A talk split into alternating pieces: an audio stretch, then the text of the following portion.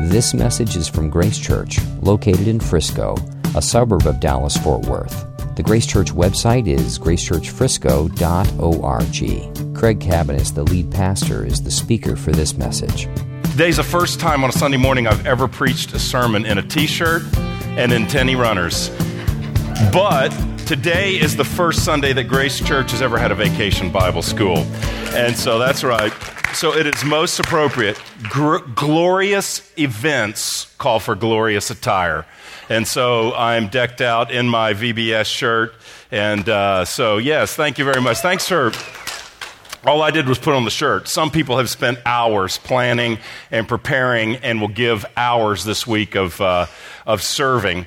And uh, so, uh, thank you for everyone who's investing in what will be a great week. So, uh, anyway, I, I uh, just had to wear it. was given to me, and I just had to wear it as a celebration of what's happening this week. Philippians 1, today we finish up uh, the end of chapter 1 with verses 27 through 30. Next week we'll jump into chapter 2. Here we go. Only let your manner of life be worthy of the gospel of Christ so that whether I come and see you or am absent, I may hear of you, that you are standing firm in one spirit with one mind, striving side by side for the faith of the gospel, and not frightened in anything by your opponents. This is a clear sign to them of their destruction, but of your salvation, and that from God. For it has been granted to you that for the sake of Christ you should not only believe in him, but also suffer for his sake, engaged in the same conflict that you saw I had, and now hear that I still have. Let's pray. Father, we thank you for your word, and we gather here today as those who need a word from you. Lord, we can't live off what we heard last Sunday or what we read in our Bible yesterday. Lord, we want to hear freshly from you every day and every Sunday that we gather. And we pray that you would just speak to us clearly through this passage. And I pray, Lord, that you'd give me the grace to declare this passage such that it has the effect of emboldening us all. I pray that you would grant us a boldness when facing opposition, a boldness when suffering a boldness and integrity in walking faithfully with you and for you as a citizen of your heavenly kingdom. And we ask these things that you would come, Spirit of God, now and teach us and give us vision and faith and action, Lord, to follow you in response to what you've done for us. In Jesus' name, amen. Well, Philippians 1 has been an interesting study because the entire first chapter has really been Paul sharing his own life. He's sharing from his own struggles, his own challenge, his own uh, suffering. He's in a prison. He's imprisoned for his faith, and he's writing to this church that he dearly loves. And so, what he's done so far is he has encouraged the Philippian church by his example. He has shown them from his own life what it means to love God's people as he speaks to these uh, Philippians with such affection, telling them that he yearns for them. Uh, with the heart of Christ, that his, his heart is for them, with them, toward them. Uh, it's really just phenomenal, his heart of love.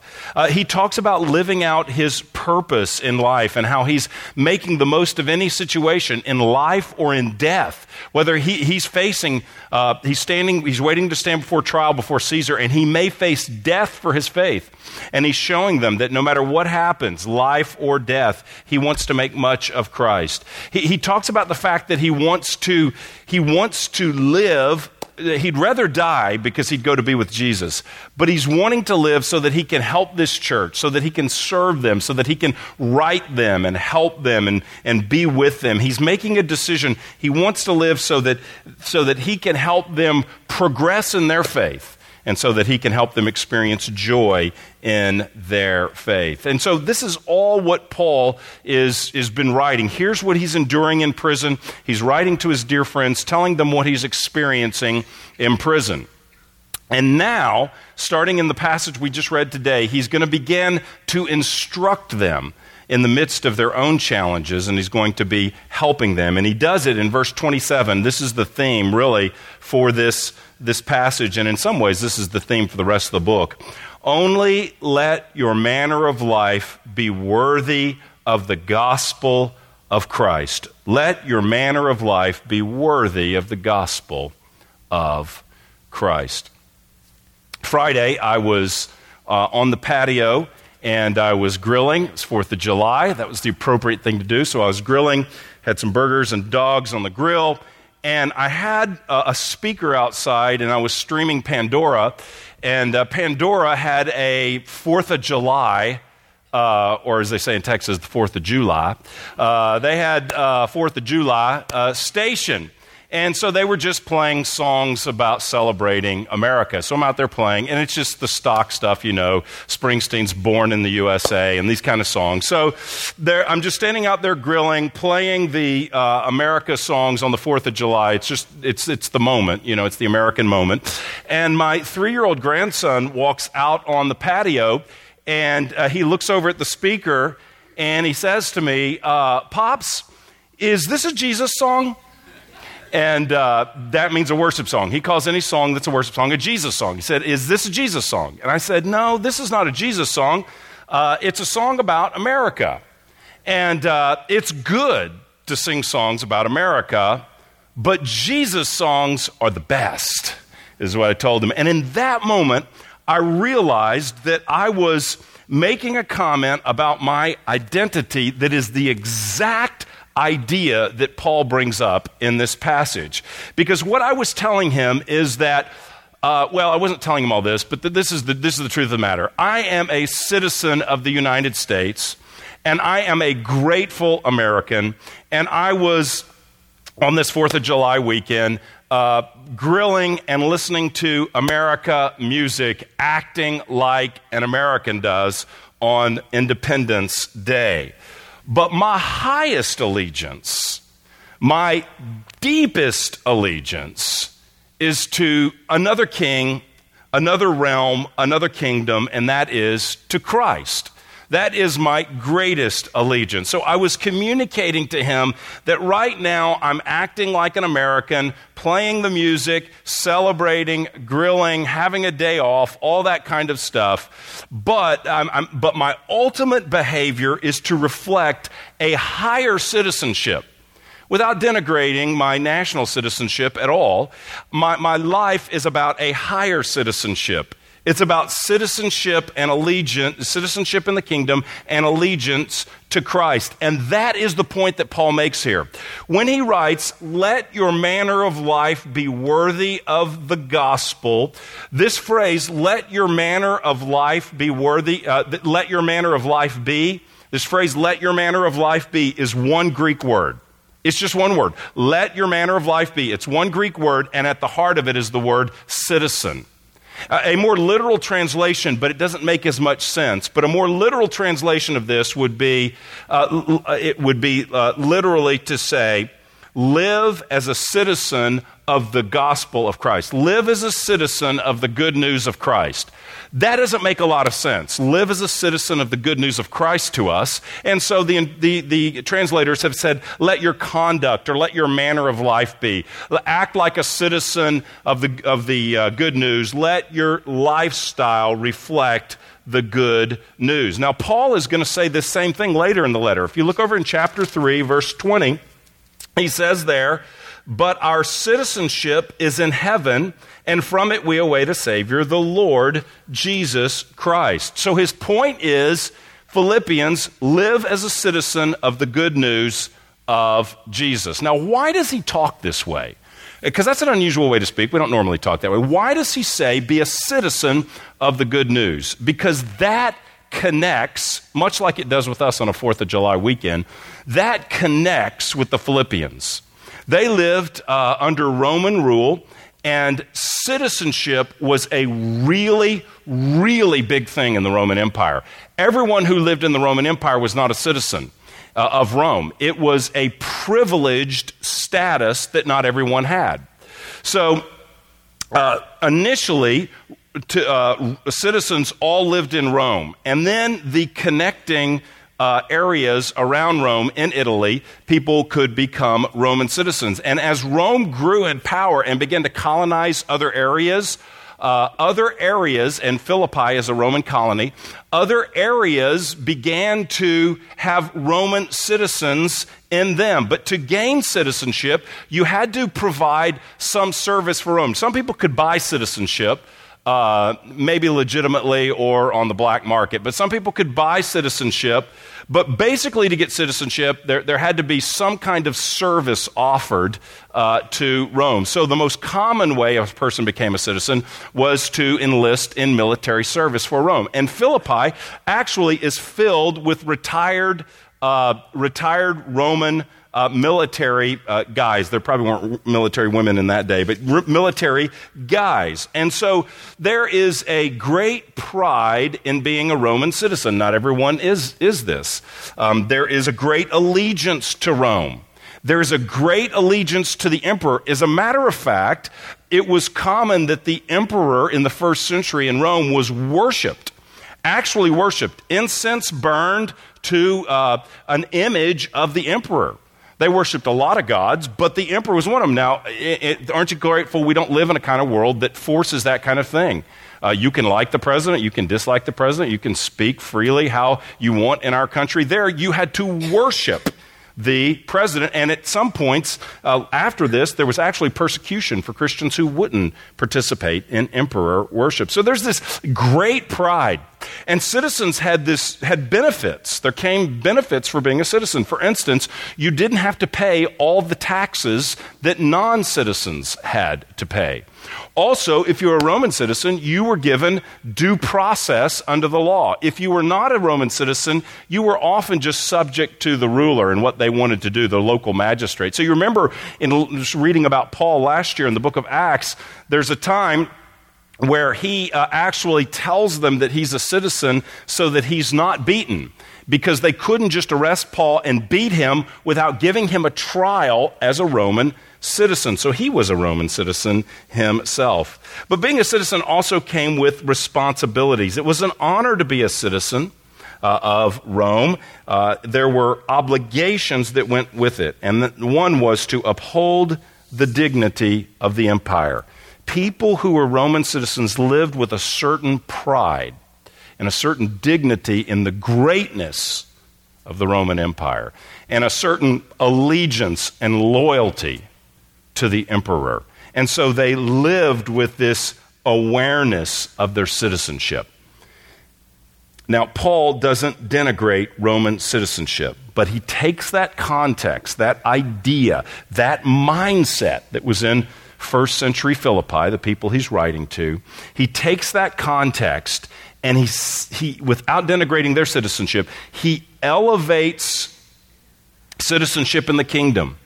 And he, and he says this to them make sure your lives are worthy of the good news of the gospel of Christ. Make sure you live as a citizen that is loyal first and foremost to King Jesus, the king above all kings. He, he calls them to consider their identity, to consider the good news of what Jesus has done. What is the good news of what Jesus has done? Jesus dies on the cross for sinners. He, he dies in our place.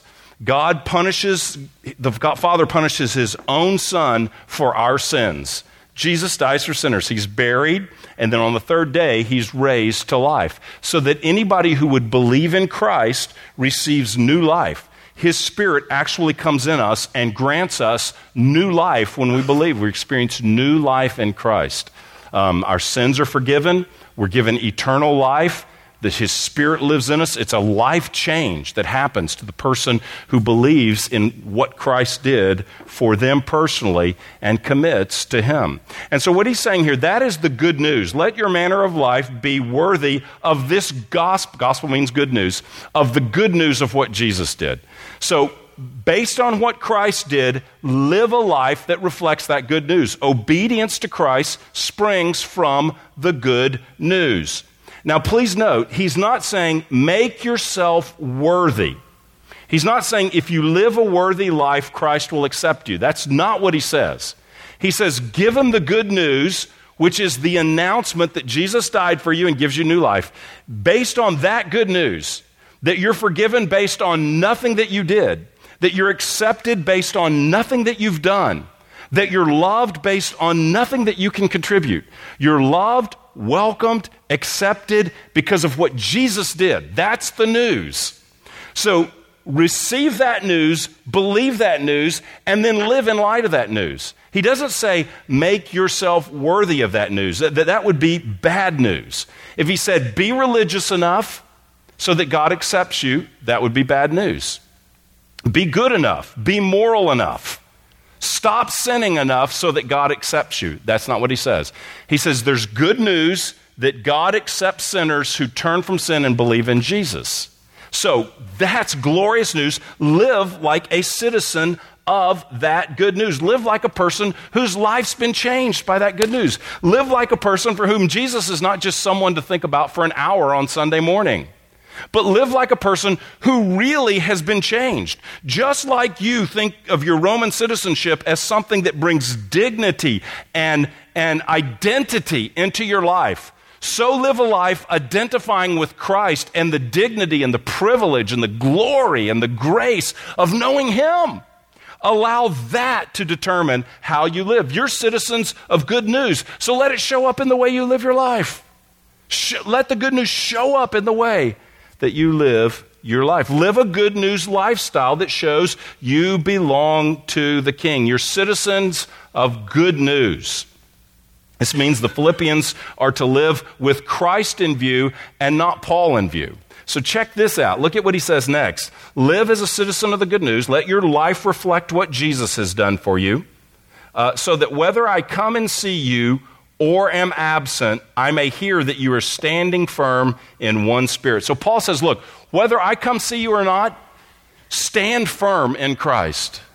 What he's saying is, allow the good news to affect your life so that you live for Jesus whether I show up or not. You're not living for Paul. You're not living to impress Paul.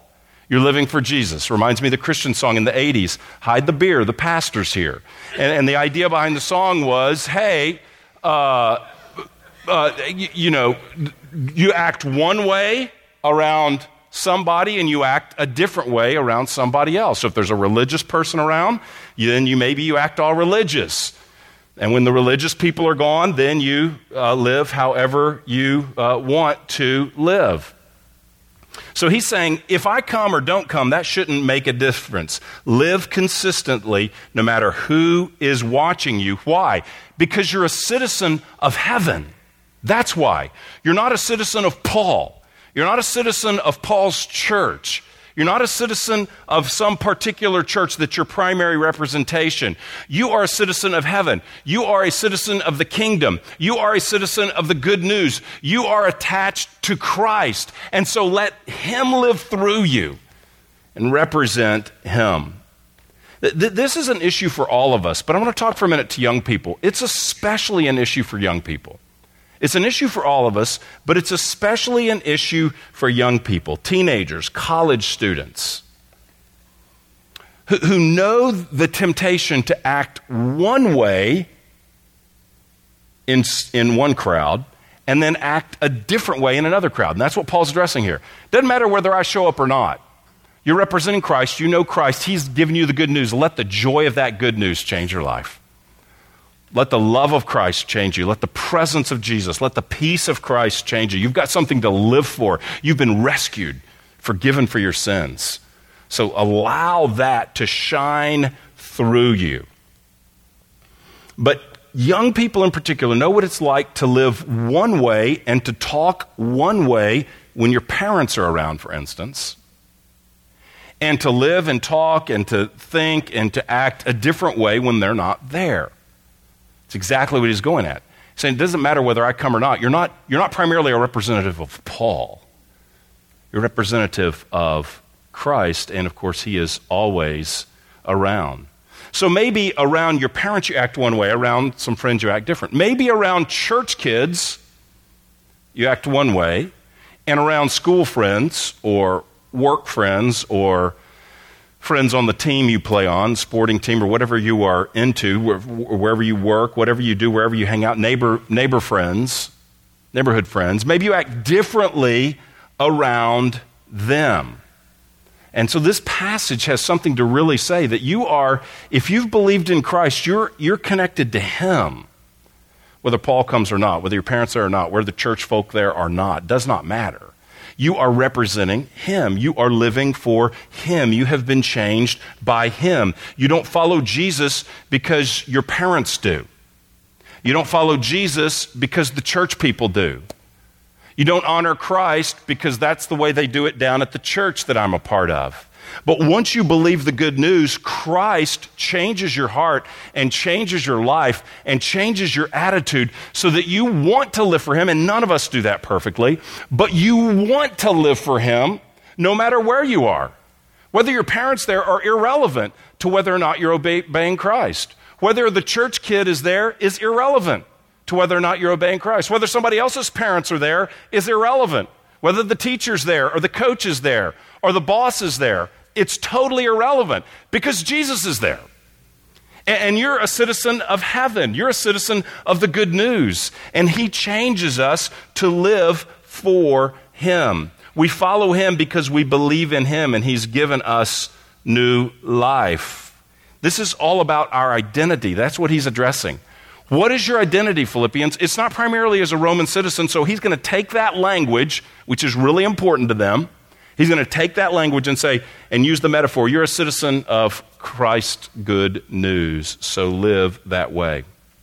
Listen, young people, if you only obey because of your family identity, as soon as you get some distance from your family, you go to college, whatever you do, as soon as you get some distance, you, your relationship with Jesus will be over. Because your connection was family identity. If your connection is church identity, as soon as your parents don't require you to go to church and you get a little distance from church, you, you'll leave Jesus because the church was your identity. What Paul is saying is the good news is your identity. The work of Jesus is your identity. What he's done for you is your identity. And he's using citizenship language to say you belong to him. You're subjected to him. His good news has set you free.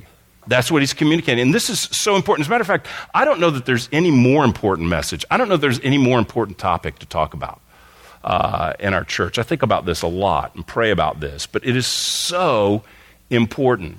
It is so important that you, as a young person, as a, or as a young adult, that you identify personally with Christ that you believe personally in Jesus, or else it'll just be a phase. It'll just be some religious thing you grew up with.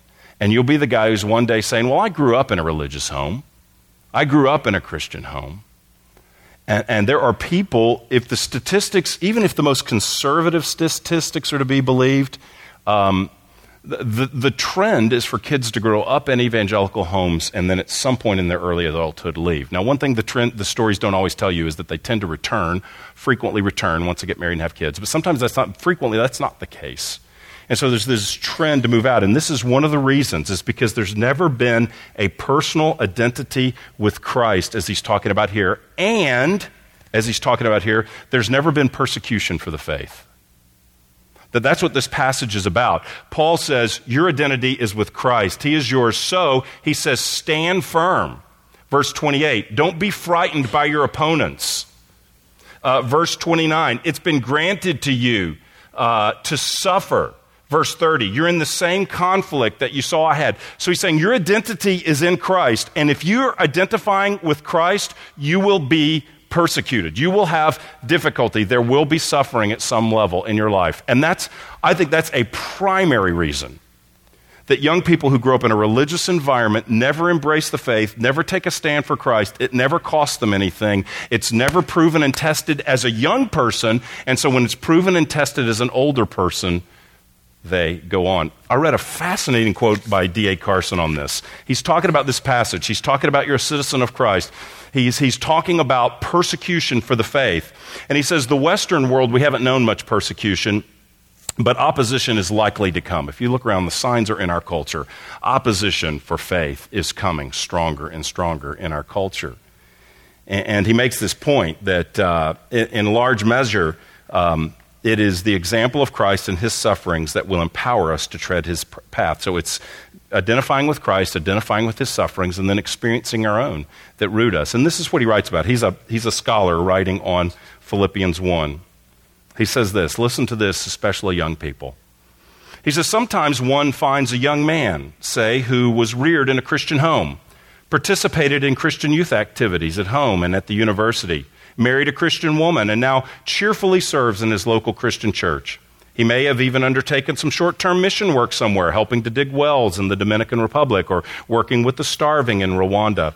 Then he suddenly abandons his wife of 10 years and his three children and takes up with a pretty lassie to whom he has been drawn at work. Everyone is scandalized. Of course, the reasons for such moral failures may be many and confusing, but in some instances at least, I suspect that there is very little evidence that the young man or woman, as the case may be, in question ever made a practice of making hard moral decisions that cost him anything. Doubtless, his Christian family and home praised him at every step of his sterling pilgrimage. He made the right decisions, but they were scarcely painful or costly because so many fine people were assuring him how wonderful he was.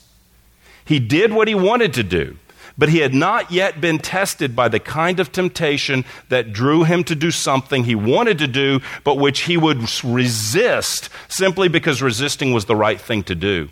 He had not exercised the kind of faith that cheerfully makes self denying decisions simply because following Christ demands it simply because it is right. Best thing that ever happened to me as a 17 year old kid. I, I can remember this like it was yesterday. I, I tried to look this guy up on the internet recently and couldn't find him. But I was 17 years old, and, uh, and I told this kid in one of my classes about Jesus and the need to follow Jesus and, and, and, to give his life to Jesus. And this guy burst out laughing in my face. And he didn't just go, ha ha ha. He was obnoxious about it. He laughed loud where everybody could hear, and he just laughed in my face, ah ha ha ha. He just went on and on and on and on, laughing in my face. Best thing that ever happened to me as a teenager because, because I had to own something. I had exactly what he's saying. I had to be a citizen of Christ, a citizen of the good news, standing firm at that moment, not frightened by the opponents, engaged in the same conflict that you saw. Paul took a beating and was jailed. It wasn't exactly the same. Uh, it was a goofy 17 year old laughing in my face. But when you're a goofy 17 year old and a goofy 17 year old is laughing in your face, it makes an impact. And it was one of the first times I ever had a, the Holy Spirit speak to me in power. And this kid's laughing in my face. And the Holy Spirit spoke to me clearly and brought up 1 Corinthians in my mind. And I just looked at him. I said, Andy, the message of the cross is foolishness to those who are perishing. And he just froze, sort of freaked out. He didn't know what was going on at that point. Basically, I just told him he was going to hell, but he didn't. He didn't so it wasn't compassionate, it wasn't winsome. Uh, so maybe it wasn't the Holy Spirit, but I don't know. Anyway, I had that idea, and I did. I said, it, but it cemented it to me. It wasn't everybody saying, "Good boy, great, wonderful, aren't you great?" It was somebody resisting and we need resistance. There is no maturity in Christ without resistance. And the story that D.A. Carson says is someone who never matures in Christ because they never meet resistance. And when they finally meet resistance, rather than making a self denying choice to honor the Lord and honor their wife, they make a selfish choice. And Paul is communicating to them listen, your identity drives your obedience. Jesus gave his life for you. Jesus loves you. Jesus has filled you with his spirit. Jesus has called you his own. He has rescued you. He will take you to heaven with him. And there is this one little thing that following him in discipleship will mean taking up your cross daily. Following him will mean resistance in your life. Following him will mean some suffering at some point in your life. Following him will mean difficulty but it will be glorious because He will be with you, and one day it will all be gone, and you will be with Him in eternity.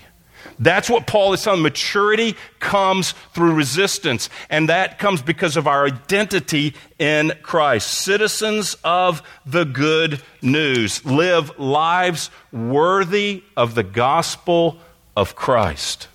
So, what does it look like to live as a citizen of heaven? What does it look like to live a life that is worthy of the gospel of Christ? Well, look at verse 27, verse 28. Whether I come to you or am absent, I may hear of you that you are standing firm in one spirit with one mind. It means to stand firm. By grace, we stand for Christ. We're not obnoxious. We're not rude. We're not self righteous. We're not identifying with just some particular political viewpoint or some cultural uh, kind of fundamental kind of a deal or whatever, uh, just, just have to fit into some little tight box of what it means. It's not what we're talking about here. We're talking about following Christ, standing for the good news of the gospel. And he says, we stand for Christ, we take a firm stand. We're not to be swayed by the world, we're not to be intimidated by the world, we're not to be seduced by the world, but neither are we to retreat from the world. We are to take a firm stand and we do it together standing firm in one spirit with one mind. Represent the kingdom, represent your citizenship in a humble, loving way by actions of self sacrifice and love for others. Wave your flag, is kind of what he's saying here. As citizens of heaven, we stand together. We're all on the same team. And so he's telling the Philippians, you guys have to stand together. There's some selfish ambition. We'll see this in the next couple, in the next chapter. There's some selfishness. There's some selfish ambition. There's two ladies in chapter four. There's a cat fight going on. Two ladies are battling it out in this church. And he has to correct them publicly. And so the church is starting to have, it's a great church. Paul loves it. But it's starting to have some division. And he's trying to say, look, you guys got to stand together. There's an opponent coming at you. You're suffering like I am, and you guys need to be together. You're on the same team, church. You're brothers and sisters in the Lord. So stand together in the good news. Standing together. Live in unity together. And he gives two phrases for what it means to stand together. So, back up here. We're to live as a citizen of the good news. Living as a citizen of the good news means standing firm together. Here's how we stand firm together. Verse, uh, still in verse 27. Striving side by side for the faith of the gospel and not frightened in anything by your opponent. So he says two things strive together. Paul is calling the Philippians to work together in unity. There are real opponents to the gospel, so it's important that you strive. We oftentimes, to our shame, strive against one another. Paul says, strive together. See, one of the things we haven't experienced, we experience so much luxury at every level in this culture. And, one thing that, that opponents do is they call people to press in together when we don't have a common opponent, I may not need you. I can just sit back and judge you, think all things about you. I can act independent. I don't like you. I'll go down the street to some other church. And, and so, in, in an environment where there's very little opposition, there's a lot of independence. There's a lot of independent mindedness among Christians who don't see their need for one another. They're starting to see their need for one another, and Paul is telling them, look, you guys have to strive together. Don't face one another and strive as opponents. Get side by side and strive together. Now, they're not striving together to harm opponents, they're striving to, to convince the opponents of the love of Christ. They're not in a battle where they're, they're trying to harm those who oppose them. They're trying to be an example of Jesus to those who oppose him, just like Jesus was to those who opposed him. And so he's saying, guys, line up, get side by side. Get side by side. You're watching the World Cup, all the World Cups going on? No, America lost. We're not watching anymore. But we watched until then, right? We're not really that international. Talk about nationalism and allegiance that goes one way. As soon as America loses, we, we turn it off. So I heard somebody say, We've never won one World Cup, but we've won all 49 Super Bowls, or however many there's been. So that's, that's we're so myopic, aren't we?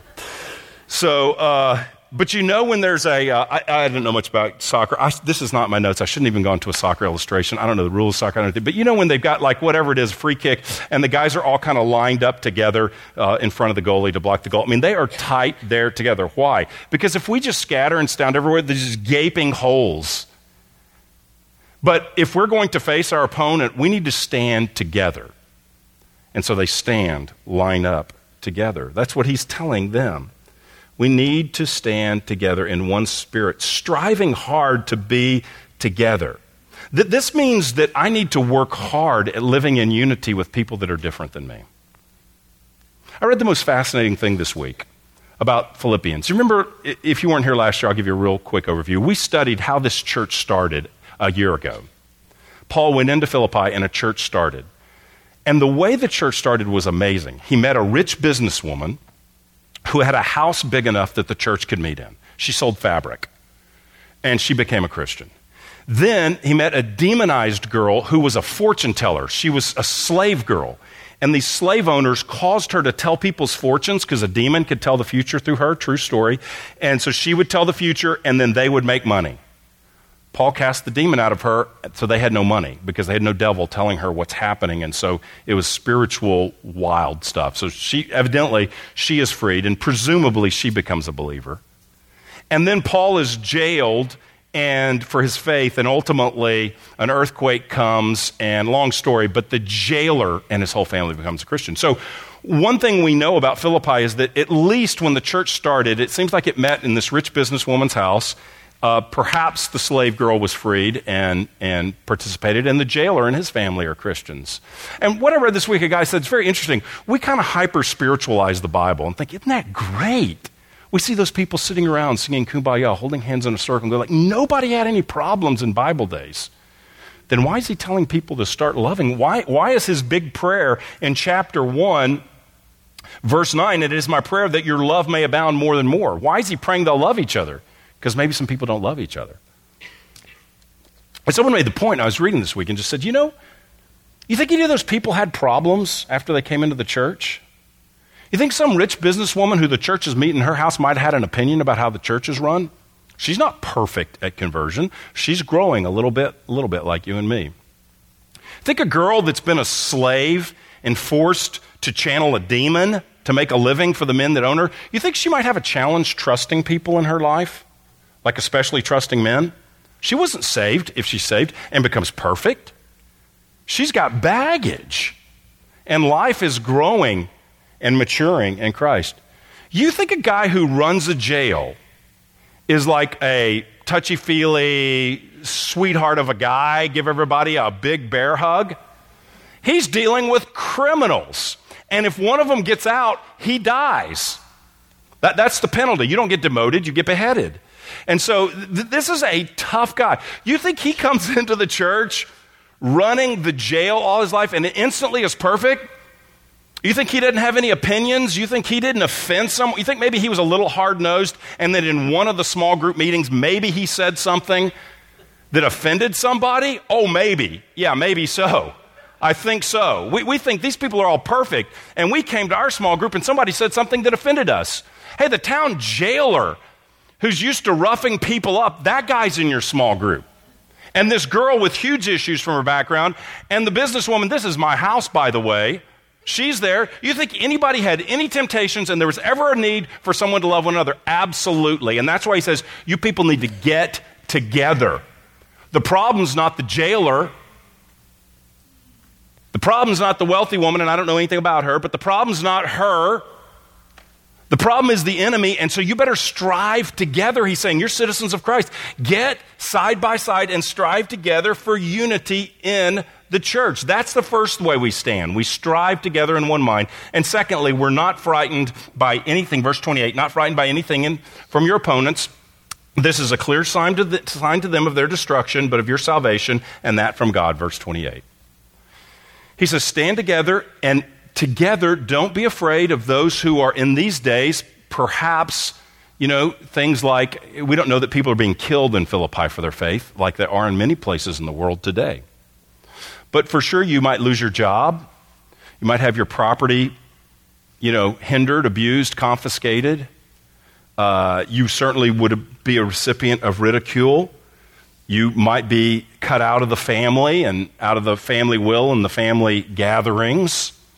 It might cost you. People might not buy your product or your services because of your faith. They're going to use someone else. So there certainly would have been social pressure and perhaps physical. Maybe a guy took a beating for his faith. Certainly could have been physical persecution at this time. There was for Paul.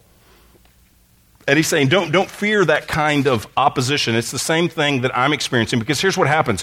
When you stand together, what you show your opponents is that God has saved you. Your salvation is from God.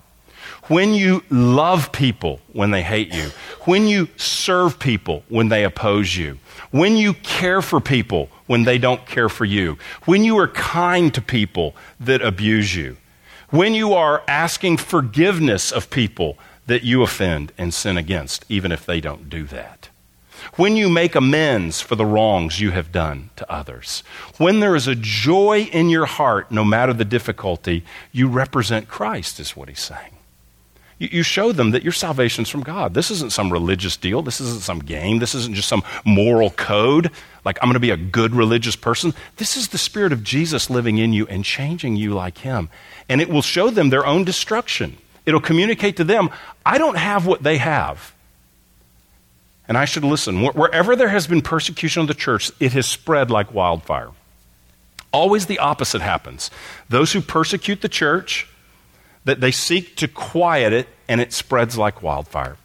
Why is that? Well, I think one reason it's the hand of God at work, but one reason is because people see the character of Christ in those who suffer see the character of Christ. So he wants them to stand together.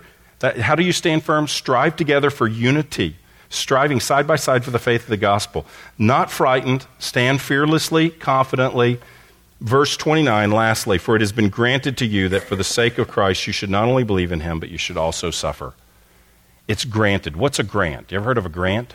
A grant is a gift. He's saying, stand together because it's been gifted to you that you should believe. Now that's huge. He's saying your faith in Christ is a gift.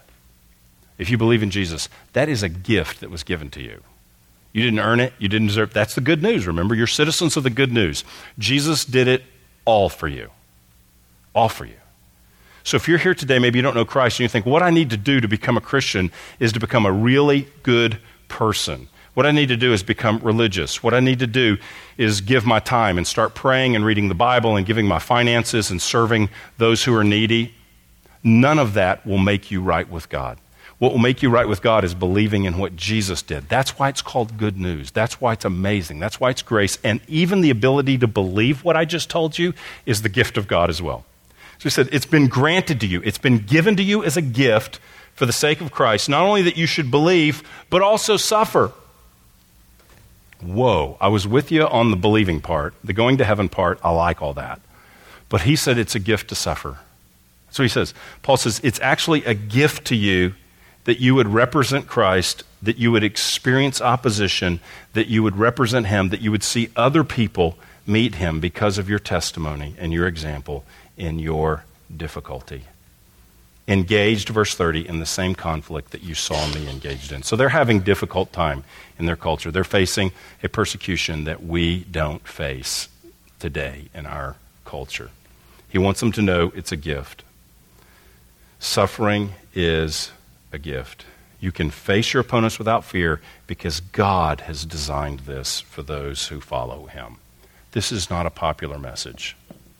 This is not a popular message. This is passage will, I mean, I can't say it won't be on any Christian TV show, but most TV, especially if, if, if we're requiring funding, is not going, this isn't popular. This doesn't bring in the funding. This doesn't bring in the crowds. To say suffering for the faith is a gift that God has given, and that He uses that to display His glory.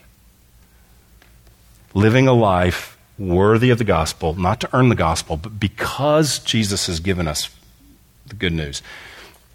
Given us life. Living in a manner worthy of the good news is a life that reflects the good news.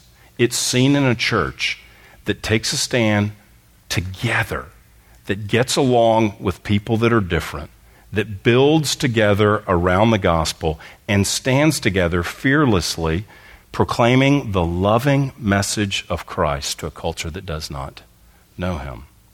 That's what, that's what he says. That's what they are called to. So we live with little persecution. We, we feel great freedom, as I said, to live independently. We feel very free to be super disagreeable because we can just take our toys and go home. I'm just going to disagree with everybody. That's just the way. But in this kind of a context, wow, people are called to pull together, and there's a, you see your need to pull together. Opposition brings about maturity as we live as citizens of the kingdom. So let me ask you a couple of questions as we wrap up here today. Where is God calling you to let your manner of life be worthy? Where is He calling you to be a citizen of the good news? Maybe He's calling you to be a citizen of the good, good news with consistency. Paul says, hey, doesn't matter whether I come or not, you're following Jesus. I'm not your Lord, He is. I'm not your King, He is. You're not accountable to me, you're accountable to Him. So whether I come or not, it doesn't matter. I hope I hear that you still love Him and that you're still walking. So maybe that's it. Maybe you say, it's my consistency. I don't live in integrity. Integrity means one. Like eh, the word integrity comes around the word one. It means I'm a, a whole person. I'm not a, a fragmented or segregated person. I don't have my religious life, my work life, my family life, my social life, my hobby life, my vacation life, um, my internet life. I, it's not like I have all of these different lives. It's my whole life is lived as a whole. So I'm the same guy at church as I am on the job. I, am the same guy on the job as I am on the softball, softball team. I'm the same guy on the softball team that I am when I meet a person I don't even know or when I'm with my extended family visiting my grandmother. Does not matter. Same guy wherever. That's integrity of life. That's integrity, a oneness. So maybe let your manner be worthy whether I come or whether I don't come, Paul. Maybe that's what the Lord's speaking to you today. And He's calling you to cry out to the Lord and ask for His help to strengthen you. And He's going to use people to come alongside you, and let's be strong together. Let's encourage one another together. Maybe He's calling you to stand firm with the others. Maybe you say, Yeah, that striving part, striving down at the church, I'm pretty good at that. I've been striving against a lot of people. No, striving side by side. Maybe he's calling you to strive with, not against. And you say, There's somebody I'm against that I need to get right with, and we need to strive together. We need to serve together. We're on the same team. And I, I want to represent Christ together. Maybe you're in fear. Maybe your battle today is fear. You're afraid to tell someone about your faith.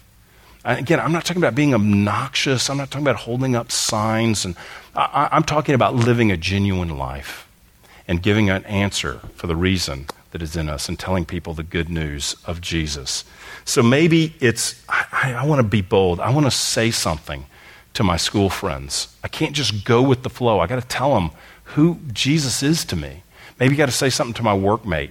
Maybe I can't compromise in that job situation. I cannot be dishonest and be a representative of Christ. I need to be honest. And that might cost me my job. But I'm going to have to be honest. I'm going to have to commit to being honest and honest practices in, in my, in my job. I'm, I'm going to have to do that. So maybe you need to talk to your boss about something. I don't know. So, what is God calling you to let your, your manner of life be worthy? Consistency? Standing together with others, representing Christ, not giving in to fear because of opposition? What difference would it make to see your suffering as a gift, just like your faith is a gift? What difference would it make? Maybe you're suffering in some way today. What difference would it make to say, Lord, I believe you're going to use this to draw me closer to you? I believe you're going to use this because you love me and you want to make me more like Christ. I believe you're going to use this to help me. What would that do to affect you today? Imagine a family of believers who live this way, confident and faithful, even in suffering, living as citizens of the good news, living out the love of Christ in their community, representing the love of Christ in the community, standing together, people with different opinions on certain things, different practices in certain ways, different choices in certain things of life, but totally united on the message of the gospel and in serving Christ with their whole life. Totally united in that. And so there is a unity among people who are very different. That communicates something. What would it be like for people to live that way in the love of Christ, consistently and with integrity, building together, standing firm together, and standing as a witness in a world that increasingly opposes the message of the gospel? Well, that's what Paul had in view for the Philippians.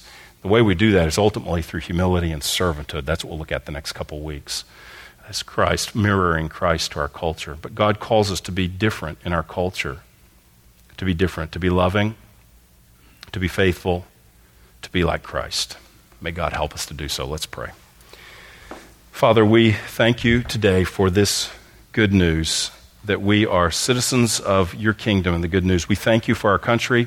We thank you this weekend as we celebrate. We thank you for the many blessings you've provided for us. We thank you for the abundance and the freedoms that we enjoy. We are a free people. I can stand up here and say all of this stuff today without fear of being arrested or us all being um, hindered in some way. Thank you for the freedoms we enjoy, Lord. But we also want to thank you that our highest allegiance is to you, and we pray that we would be faithful to stand for you. We pray that you would give us grace to stand firm as a representative of Christ, that you would give us boldness, that you would give us courage, that you would give us faith, that you would give us love for others that supersedes love for ourselves. You've been listening to a message from Grace Church. For more information, visit our website or write us at podcast at gracechurchfrisco.org.